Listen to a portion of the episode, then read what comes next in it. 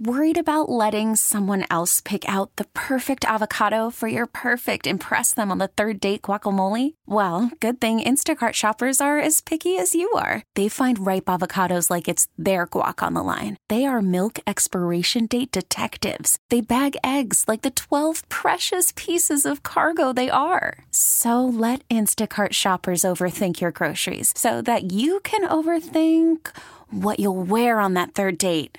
Download the Instacart app to get free delivery on your first three orders while supplies last. Minimum $10 per order, additional term supply. Hiring for your small business? If you're not looking for professionals on LinkedIn, you're looking in the wrong place. That's like looking for your car keys in a fish tank.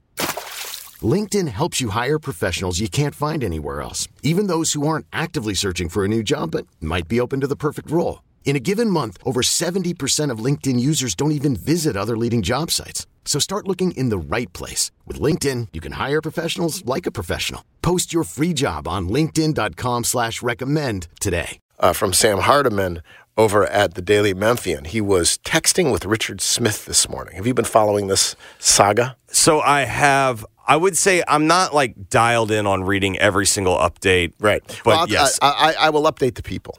So today is the day when the city council is supposed to vote to transfer uh, ownership of the Liberty Bowl to the University of Memphis. Now, mind you, it isn't final.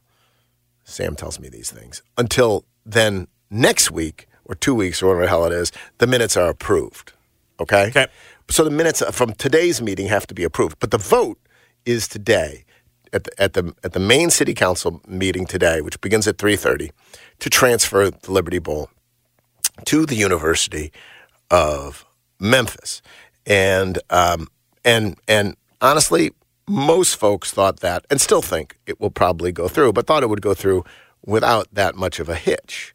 Then yesterday, a vice chairman of City Council, J.B. Smiley, introduced a resolution uh, uh, that makes the ownership transfer contingent on the city of Memphis receiving board seats at the U of M's Auxiliary Services Foundation. So this basically saying, listen, if we give you this stadium, we're going to have to have seats on the board that run the stadium. And the University of Memphis responded and said that's not possible, partly because our bylaws don't make that possible. We're not allowed to expand the board. We're like we're not. The, the the the the the structure doesn't allow for that. Uh, we're certainly willing to take your input, whatever else, but yes, we can't do that. And so that resolution um, could be voted on. J.B. Smiley's resolution could be voted on today in committee. The committee meeting's at 10:30, and then the full meeting is at 3:30. Um, or it could be pulled. His resolution could be pulled.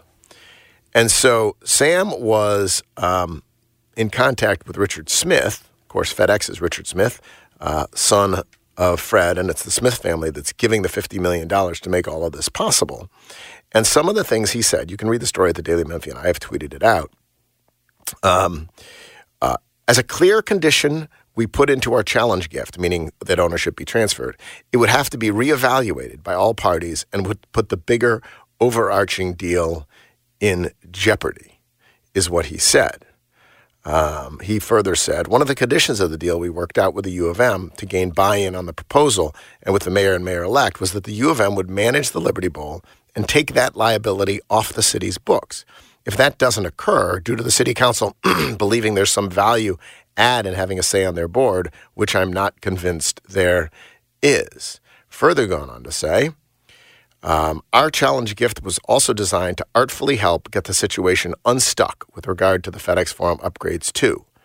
As I'm quite fearful that we may stand to lose our NBA franchise to another city if we do not use the state money to fully fund that project, Smith said. Meaning, if you don't use the state money to, to fully fund uh, the, the, the, the 50 million helps them use more state money to fully fund the Grizzlies. And then he goes on to say, if that eventuality comes to pass, I believe it sets our city on what I call the darkest timeline. The loss of the Grizzlies would further gut our downtown as we navigate the post pandemic reset with far fewer people working out of their offices and crime and lawlessness seemingly running rampant. He went on to call it a doomsday scenario. The alternative is what my father and I are hoping to accomplish and unlock with this $50 million challenge gift, of course. That being that we are able to fully fund both projects, thereby avoiding this doomsday scenario. My hope is that the powers that will be continue to set this overarching deal in motion. Guess we'll see. So that is uh, that is Richard Smith um, on uh, on all of this. Now, my suspicion is that, you know, Richard weighed in um, as he did in advance of this meeting because he simply wants to make the stakes clear, right? Don't you think? Yes, 100%. It seems, listen, you all F with this, and the whole thing will collapse. And by the way, the Grizzlies could leave town. Yep. And that will be on your conscience. Or maybe, maybe not, depending on the nature of your conscience. And my further suspicion is, um, is that is that that will be enough to make sure this gets through today. Right? Don't you think? Likely? I suspect that is the case. I feel like if if there was legitimate opposition, it would be really more than what seems to be one person's crusade. Uh, I think he'll probably have more with him. He has allies on the city council. The city council is not my area of expertise. We'll have Sam on the radio show tomorrow to talk about all of this after it happens. Um, my suspicion is typically, um, the, Fis- the Smith family is sufficiently important to this city and honestly smart that they usually, when they're in favor of something, it usually happens. Not always, but when they're in favor of something, it usually happens. And thank God for that. And so my suspicion is is that this will all pass, um, and and that the the the idea will be trans and that the stadium will be transferred today, and that will be a good thing. But I did want you to be aware the committee meeting starts at ten thirty. If anything happens immediately at that point, I will certainly update you as the show goes on. Broadly speaking. I do understand, by the way, J.B. Smiley's pushback, right? Like, just from a philosophical perspective, um, if it's a public facility, he's like, why are we giving this away? Right? Like, I understand that. And if we're giving it away, how about we have some say in how it's run and all of that? Like, from a philosophical perspective, um, you know, I object to privatizing schools. I object to privatizing jails. I object to, like, I object to, so I sort of understand um, the objection. But here's the reality in the city of Memphis the stuff that's really great or a lot of the stuff that's really great tends to not be public stuff. You know, I, like look at Shelby Farms, right? Shelby Farms is really great. Yeah. And what happened had to happen for it to be really great was it was turned over, a public land turned over to a conservancy that can run it as it saw fit. Why? Oh, I mean, and, and uh, you know, it, it, some will say, "Oh, that this is terrible. This is a terrible phenomenon," because in the end, it's just the rich and powerful people who run it, right? There were a lot of people when the Shelby Farms thing happened who said it'll just be the the rich white people out there just making a playground for themselves. Have you walked around that lake lately? If you walk around that lake lately, I don't think there is a better representation of the diversity of Memphis than when you walk around that lake. It's fantastic. Shelby Farms is fantastic. You know what else is great? Overton Park. Mm-hmm. The golf course at Overton Park. Like they turned Overton Park from a place that was in descent, yeah. I think we can say, right? Yes. To a place that's a freaking jewel. Yes. Why? Because what they did, the city has a lot to do. like the city has a lot to keep up, which, by the way, doesn't always keep up.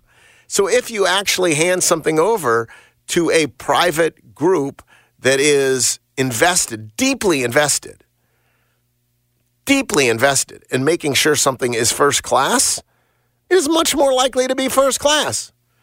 I do have some questions about this, the financial, um, the financial implications of this for the University of Memphis. There's a reason that many in city government are gleeful about getting the Liberty Bowl off the hands of the city government because it's expensive it's expensive to run, it's expensive to keep up. And by the way, also do a crappy job of it.